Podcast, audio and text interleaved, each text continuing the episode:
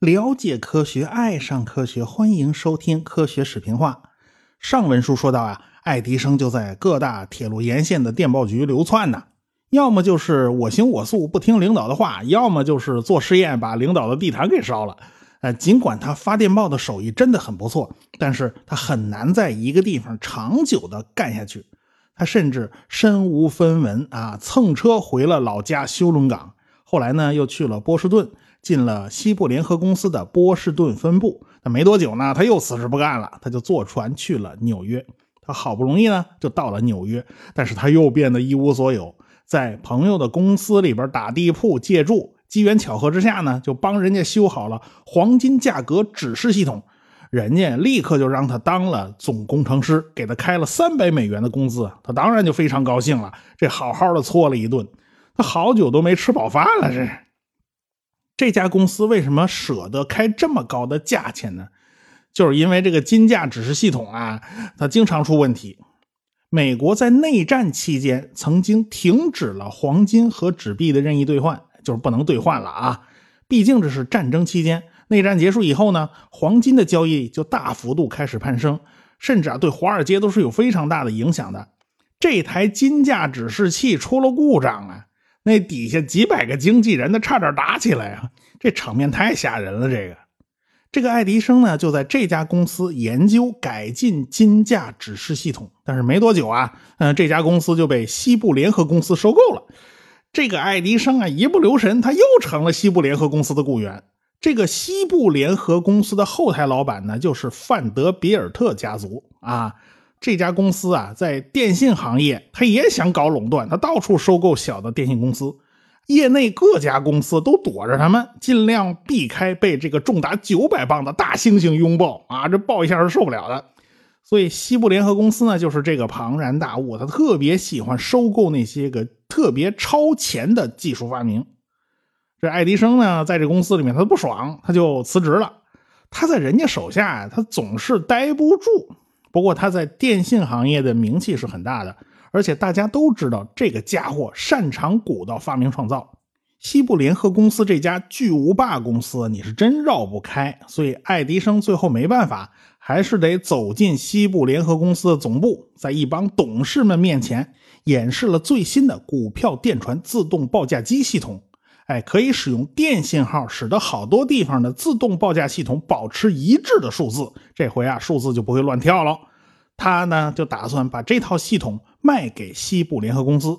他当时的心理价位是五千美元啊，实在不行，你压价的话，你压到三千美元呢，这爱迪生他也愿意卖啊。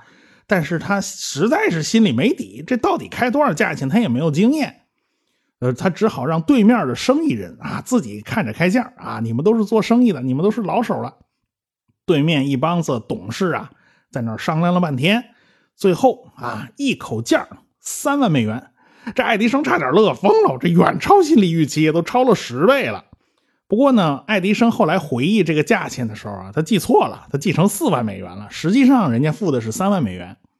这个爱迪生呢，第二天就拿到了支票，他没见过支票。这支票到底怎么用啊？他也不知道。他去银行问人家支票怎么用。其实呢，手续也不复杂，就是确定啊，这个支票上写的这个爱迪生就是你，这这这个挂上钩就行了。但是这二爱迪生他耳背，人家呢不得不跟他加大音量说话，跟他说话就特费劲。这爱迪生好不容易搞清楚是怎么回事了，哎，找银行把这支票啊就兑成了现钞。因为刚才找了一堆的麻烦嘛，这个银行职员呢就欺负他。怎么欺负他呢？给了他一堆小面额钞票啊！你弄几张大面额钞票，可能塞兜里也就塞下了。不，给了一堆小面额的，结果这爱迪生啊，就把全身口袋全都塞满了，全是那小小票子。一路上呢，他还不放心，他生怕这钞票丢了怎么办呢？这被风刮走了怎么办呢？被人偷了怎么办呢？嗯，就这么小心翼翼地回到了他在纽瓦克的工作室。这个纽瓦克属于新泽西州。离开曼哈顿呢，它只有十四公里，可是要过两条河，所以呢，还是坐船方便一点啊。他回到了家，他兴奋的一夜都没睡着。第二天，又把这些钞票存到了附近的银行里，这不能放家里存着呀。哎，这爱迪生就有了第一桶金按照合约呢，他要交付一千两百台快速股票电传自动报价机和私人电报机，以及啊其他的一些附属的电气设备。从一八七零年到一八七六年，爱迪生一直就在拼命的工作，每天干十六个小时。他全身心呢都投入到技术研发方面，啊，但是在财务方面啊，他就搞得一塌糊涂，那个账写的根本就不清楚。他没办法，他不能一心二用。最后呢，他跟他那个合伙人呢闹矛盾，啊，这合伙人说不干了，我要把工厂关掉。结果爱迪生我们说你千万别关啊，别关啊，他就掏钱把合伙人的股份给买下来，哎，还写了张欠条，因为当时他现金不够。这也算爱迪生第一次拥有了自己的工厂，是一栋四层的小楼，里面有几十个工人在干活。他在楼顶呢建了个实验室。爱迪生啊，在十九世纪的七十年代，就这几年呢，他结识了三个好帮手，在助手的帮助下，爱迪生就从一个异想天开的发明家，转而成了一个工业领域的创新者。第一个帮手叫查尔斯·巴奇勒，是英国的一位纺织机械师，他负责把爱迪生的草图变成非常精确的图纸。第二位呢？叫约翰·克鲁奇，是瑞士的一个制表商，他呢专门制作申请专利用的模型。第三个帮手呢，就是爱德华·约翰逊，他是铁路工程师和电报工程师，负责安排专利申请、签合同啦、造工资表啦，这全是他的事儿。这三个人后来和爱迪生相处了好多年，对爱迪生那是忠心耿耿。爱迪生这个人呢，经常会灵感大爆发。一八七二年二月的笔记上，他画了能有一百多幅草图啊！这才一个月啊，在这一年，在巴切勒和克鲁奇的帮助下，他获得了三十四项专利。所以，爱迪生是已经走上了职业发明家的道路。为了试验这个四路电报机系统，他就不得不借用西部联合公司的实验室工作啊！人家也不白借，专利权呢就得两家联合拥有啊，一人一半后来呢，这两边的价钱呢，他谈不拢，所以呢，爱迪生就带着半个专利去了古尔德那一边。古尔德开价三万美元，外加七点五万美元的股份，爱迪生也就答应了。这个古尔德和范德比尔特家族啊，本来他就有矛盾，所以他就和西部联合公司展开专利大战啊，这打官司，这一家只拥有一半专利嘛，这两家才是拥有所有专利嘛，而这两家还不和，最后闹到打官司解决问题。这爱迪生啊，他也被传唤了好多次，所以这场纠纷就闹了好久。这个古尔德呀，这品行到底不怎么样，他到底不是个好人。一八七五年，他骗走了爱迪生手里的二十五万美元的股份。后来呢，这个爱迪生就和西部联合公司和解了，就拿了两万美元啊。前一段时间呢，爱迪生的母亲去世了，他还回家回家奔丧。他现在呢，他就觉得身边需要一个帮手。他就把六十七岁的父亲呢接到了新泽西州。这个老头啊，对房地产的颇有心得，交给他一个任务，就是找一个新的实验室的好地点。结果他就找来找去呢，找到了一个靠近铁路线、交通便利，哎，而且非常安静的地方。你首先不能干扰他儿子的发明创造嘛。这个房间呢是爱迪生自己设计的，他老爹负责监工。这地点呢，就在新泽西州的门罗帕克。一八七六年三月份，爱迪生就带着大包小包的各种设备搬家，搬到了门罗帕克。他老爹呢，在这住了不久以后啊，着急忙慌就要回老家，因为他老爹背着爱迪生不知道啊，他已经又娶了一个十七岁的新婚妻子，他当然急急着忙着他就回老家了嘛。爱迪生的那几个主要的助手呢，就住在周围的农舍里边，其他工人呢都住在这栋楼里面的集体宿舍。爱迪生的实验室呢有张床啊，他呢他也不在乎，他也不讲究。本来嘛，人躺下也没有多大地方，对吧？对于爱迪生的妻子和他的三个孩子来讲，恐怕呢一个礼拜也见不到他一次面。家倒是不远，就在实验室对面，但是。一八七一年圣诞节，他俩结婚的时候啊，这爱迪生新婚之夜就跑到实验室继续工作去了。哎，一干就有一个通宵，把新娘子就撂在那儿孤守空房。所以爱迪生就是这么一号人，他没办法。这个门罗帕克实验室是世界上第一个工业实验室，第一次有组织的集中了大批的人才去合作完成一个个的发明创造。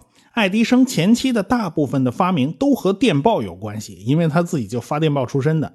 要么就是对电报系统进行改进，要么就是对电报系统的扩展应用。比如说那个金价指示系统啊，实际上就是电报的扩展运用。但是爱迪生最痛苦的就是这个专利权呢，他必须交给别人去运营啊。他想自己掌控自己的公司，掌控自己的专利啊，他不想给别人去运营。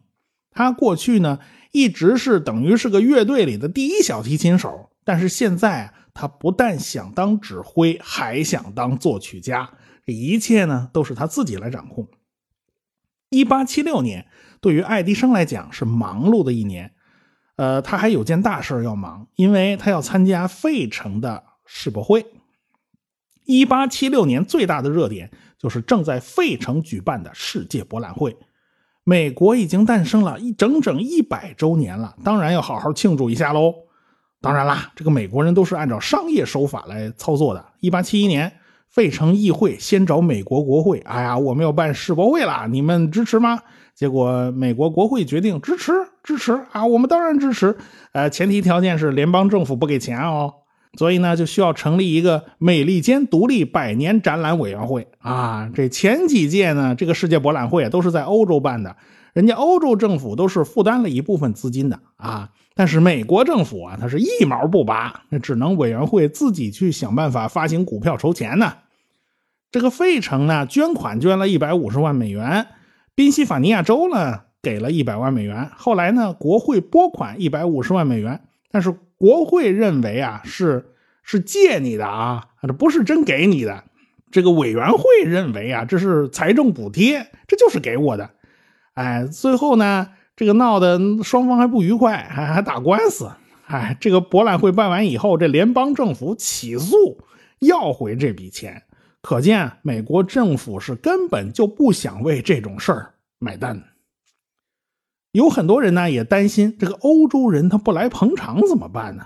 他原来博览会都是在欧洲办，反正地方近啊，人家也是一家子，这跑美国你这个跨越大西洋这玩意儿麻烦了。于是格兰特总统一八七三年就开始到处发邀请函，哎呀，这以总统的身份去请啊，这欧洲人心里也嘀咕啊，这东西拿到你那儿去展览，或者是商品拿到你那儿去销售，这关税怎么算呢？你别还收我一笔税啊？还有。这不是在欧洲哦，远渡重洋，我要花不少钱哦。这钱到底谁掏啊？所以这个委员会有非常非常多的工作要去做，要解决人家的后顾之忧，人家才会来嘛。特别提一句啊，中国大清朝的代表叫李圭，也参加了费城的世界博览会，但是他那个品级啊太低了，他只是宁波海关副税务司霍伯逊的一个秘书。哎，他就是辗转去了美国。当时呢，这也算是中国和世博会的第一次接触。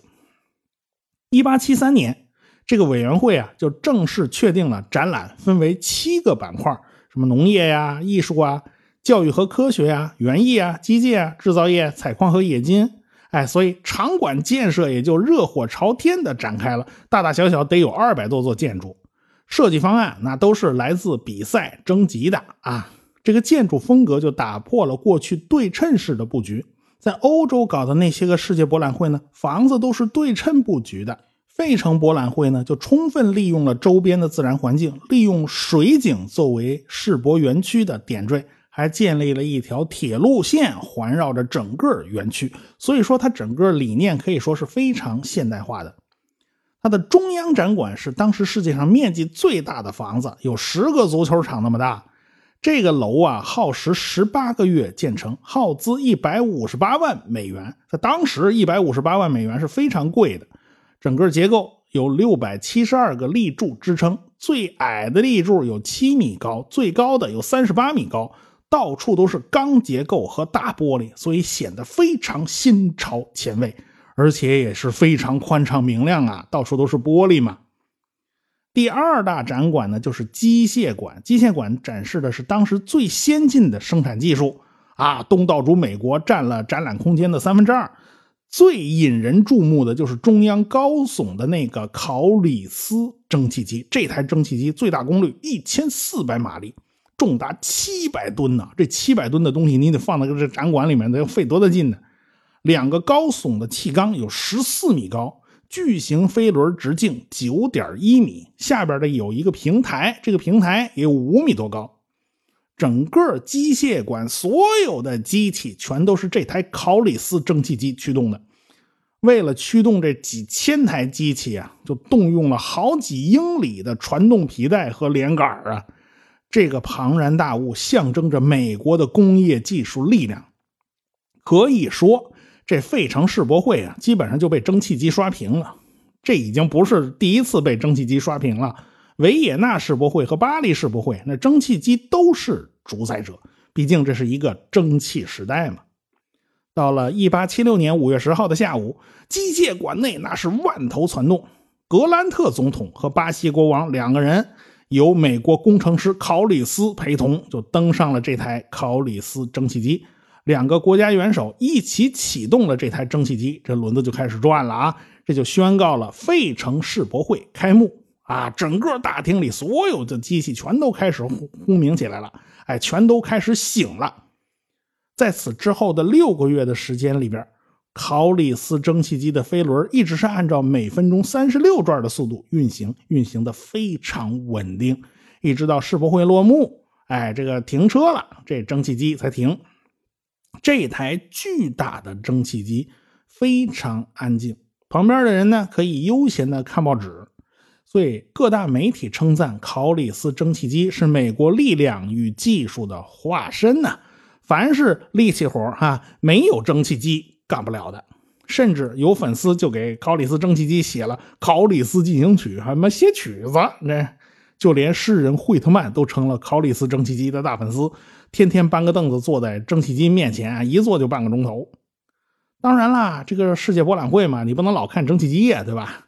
吸引人的发明创造非常多，比如说自行车也在费城博览会上露面了，就是那种老式的啊，我们看到过电影里面有过那种高轮自行车，前轮特别大，后轮特别小的那种啊，在当时还是蛮新鲜的发明。哎，雷明顿生产的打字机也出现在了世界博览会上，这种打字机呀，第一次使用了 QWERTY 键盘，这叫什么键盘？就是我们现在用的这种键盘。这种键盘的排列方式一直延续到了今天。不过呢，到1878年才发明了 Shift 这个键。哎，有了这个键就可以大小写切换了。爱迪生发明的四路电报机也参加了这次博览会。这种电报机不仅仅是在一根线上能发四路电报，而且速度大大提高，能够在华盛顿和纽约之间每分钟收发一千个字符。而且呢，它还可以在费城和纽约之间收发速度达到每分钟三千字符，这已经足以让当时的民众都目瞪口呆呀。可是电器方面啊，电信方面最令人惊奇的还不是爱迪生的四路电报机，而是亚历山大·贝尔发明的电话。电话被评委们视为通讯方面最令人吃惊的最大奇迹。当时啊。巴西的皇帝叫佩德罗二世，就从电话听筒里边听到了贝尔从另一个房间传过来的声音，他当时就大吃一惊：“我的天哪，这个钢铁做的玩意儿居然会说话了！”这一时间呢，这个贝尔的发明啊就传开了，人们就纷纷跑过来要求听一耳朵啊，这东西不是看的，是用来听的。这个人的声音是怎么从电线上传过来的呢？太神奇了！经过评审，电话获得了这次博览会的金奖。那爱迪生眼儿都绿了，这这好东西怎么会被别人抢先了呢？但是爱迪生发现贝尔的电话非常的不完善，首先音量非常非常弱，而且呢声音的失真非常严重，传输距离啊也就非常短，实用性不是很好。那么该如何改进呢？看来就要从搞懂电话的原理入手。哎，这话说起来可就话长了。亚历山大·贝尔呢，一八四七年出生在苏格兰的爱丁堡。他是苏格兰人啊，他一八七零年他才移居到加拿大，一年以后呢就去了美国，入了美国国籍。这个贝尔本人是一个声学生理学家和聋哑语教师。这个贝尔的父亲、祖父、兄弟的工作都是与演说和发声方法有关系。为什么这个家族会选择这样的学科呢？呃，可能他的母亲和妻子就很能说明问题，因为他的母亲和妻子都是聋子。哎，他在波士顿是一个专门教聋哑儿童说话的教师。哎，奇怪了，这哑巴能说话吗？其实啊，他不是教哑巴说话，很多孩子他并不是哑巴，他只是耳聋，但是他从小就听不到别人的声音，他就没有办法跟别人学发音，他自然他就没有办法说话嘛。比如说，富商哈伯德的小女儿从小呢就是因为猩红热，双耳失聪了。哎，在耳朵坏掉之前学过的那些个话呀，慢慢慢慢的他也就忘了，他也就不会说了。贝尔呢？他为什么能够教聋人说话呢？就是因为他搞出了一套符号系统，用这套符号系统来告诉这些孩子，你该怎么卷舌头啊，该怎么送气呀，然后你的喉咙和下颚应该做什什么样的动作呀？我把这套符号排成一个序列，你按照这动作做，哎，你按照这个动作出气儿，哎，你就能把声音发出来。有不少孩子经过训练以后呢，他就能够念出单词了。哎，所以这个哈伯德就把女儿送到贝尔这儿来学习，因此呢，这个哈伯德和贝尔呢也就认识了。日后，哎，哈伯德就成了贝尔的坚强后盾。那个时代正好是电讯业大发展的时候，所以贝尔他也就会冒出这种念头，因为他是研究人的嗓音、研究说话的嘛，他就在想能不能利用导线来传递人的声音信号呢？在那个时代，电学还是很粗糙的。大家都认为这是不可能的。贝尔是个想让导线说话的疯子。哎，贝尔很偶然的机会了解到，德国人曾经想过用电磁铁去驱动音叉，只有频率和音叉频率一致的声音才会引起音叉的共振。哎，他突然想到一个办法：任何波形都是可以分解成无数个正弦波的。假如我放上一大堆不同的音叉。然后你对着这些音叉来说话，说不定就有某个音叉就会引起共振。假如每个音叉后边拖着一根电线，哎，用另外一边的电磁铁驱动对应频率的音叉发出声音啊，离得八丈远之外啊，这个这边这个音叉一一受震动，然后立刻就通知那边的音叉响起来。那么这样的话，是不是就可以传递人的嗓音呢？哎，这个贝尔不愧是研究说话和听力的专家。我们人的耳蜗就是这么工作的，外界不同的频率就会刺激不同的听神经，然后所有的信息汇集到我们的脑子里合成处理，我们就听到了外界的声音。但是问题又来了，你要用那么多的音叉呀，两地之间要拉上几十根线，这个价钱太贵了，这也是不现实的。那能不能在一根线上传递多路频率信号呢？呃，假如贝尔真的能够解决这个问题的话，那岂不是抢了爱迪生饭碗吗？对吧？的问题一层层转化，没想到这个音差传多路的问题，就和爱迪生那四路电报机他撞了车了。那他该怎么处理呢？咱们下回再说。科学声音。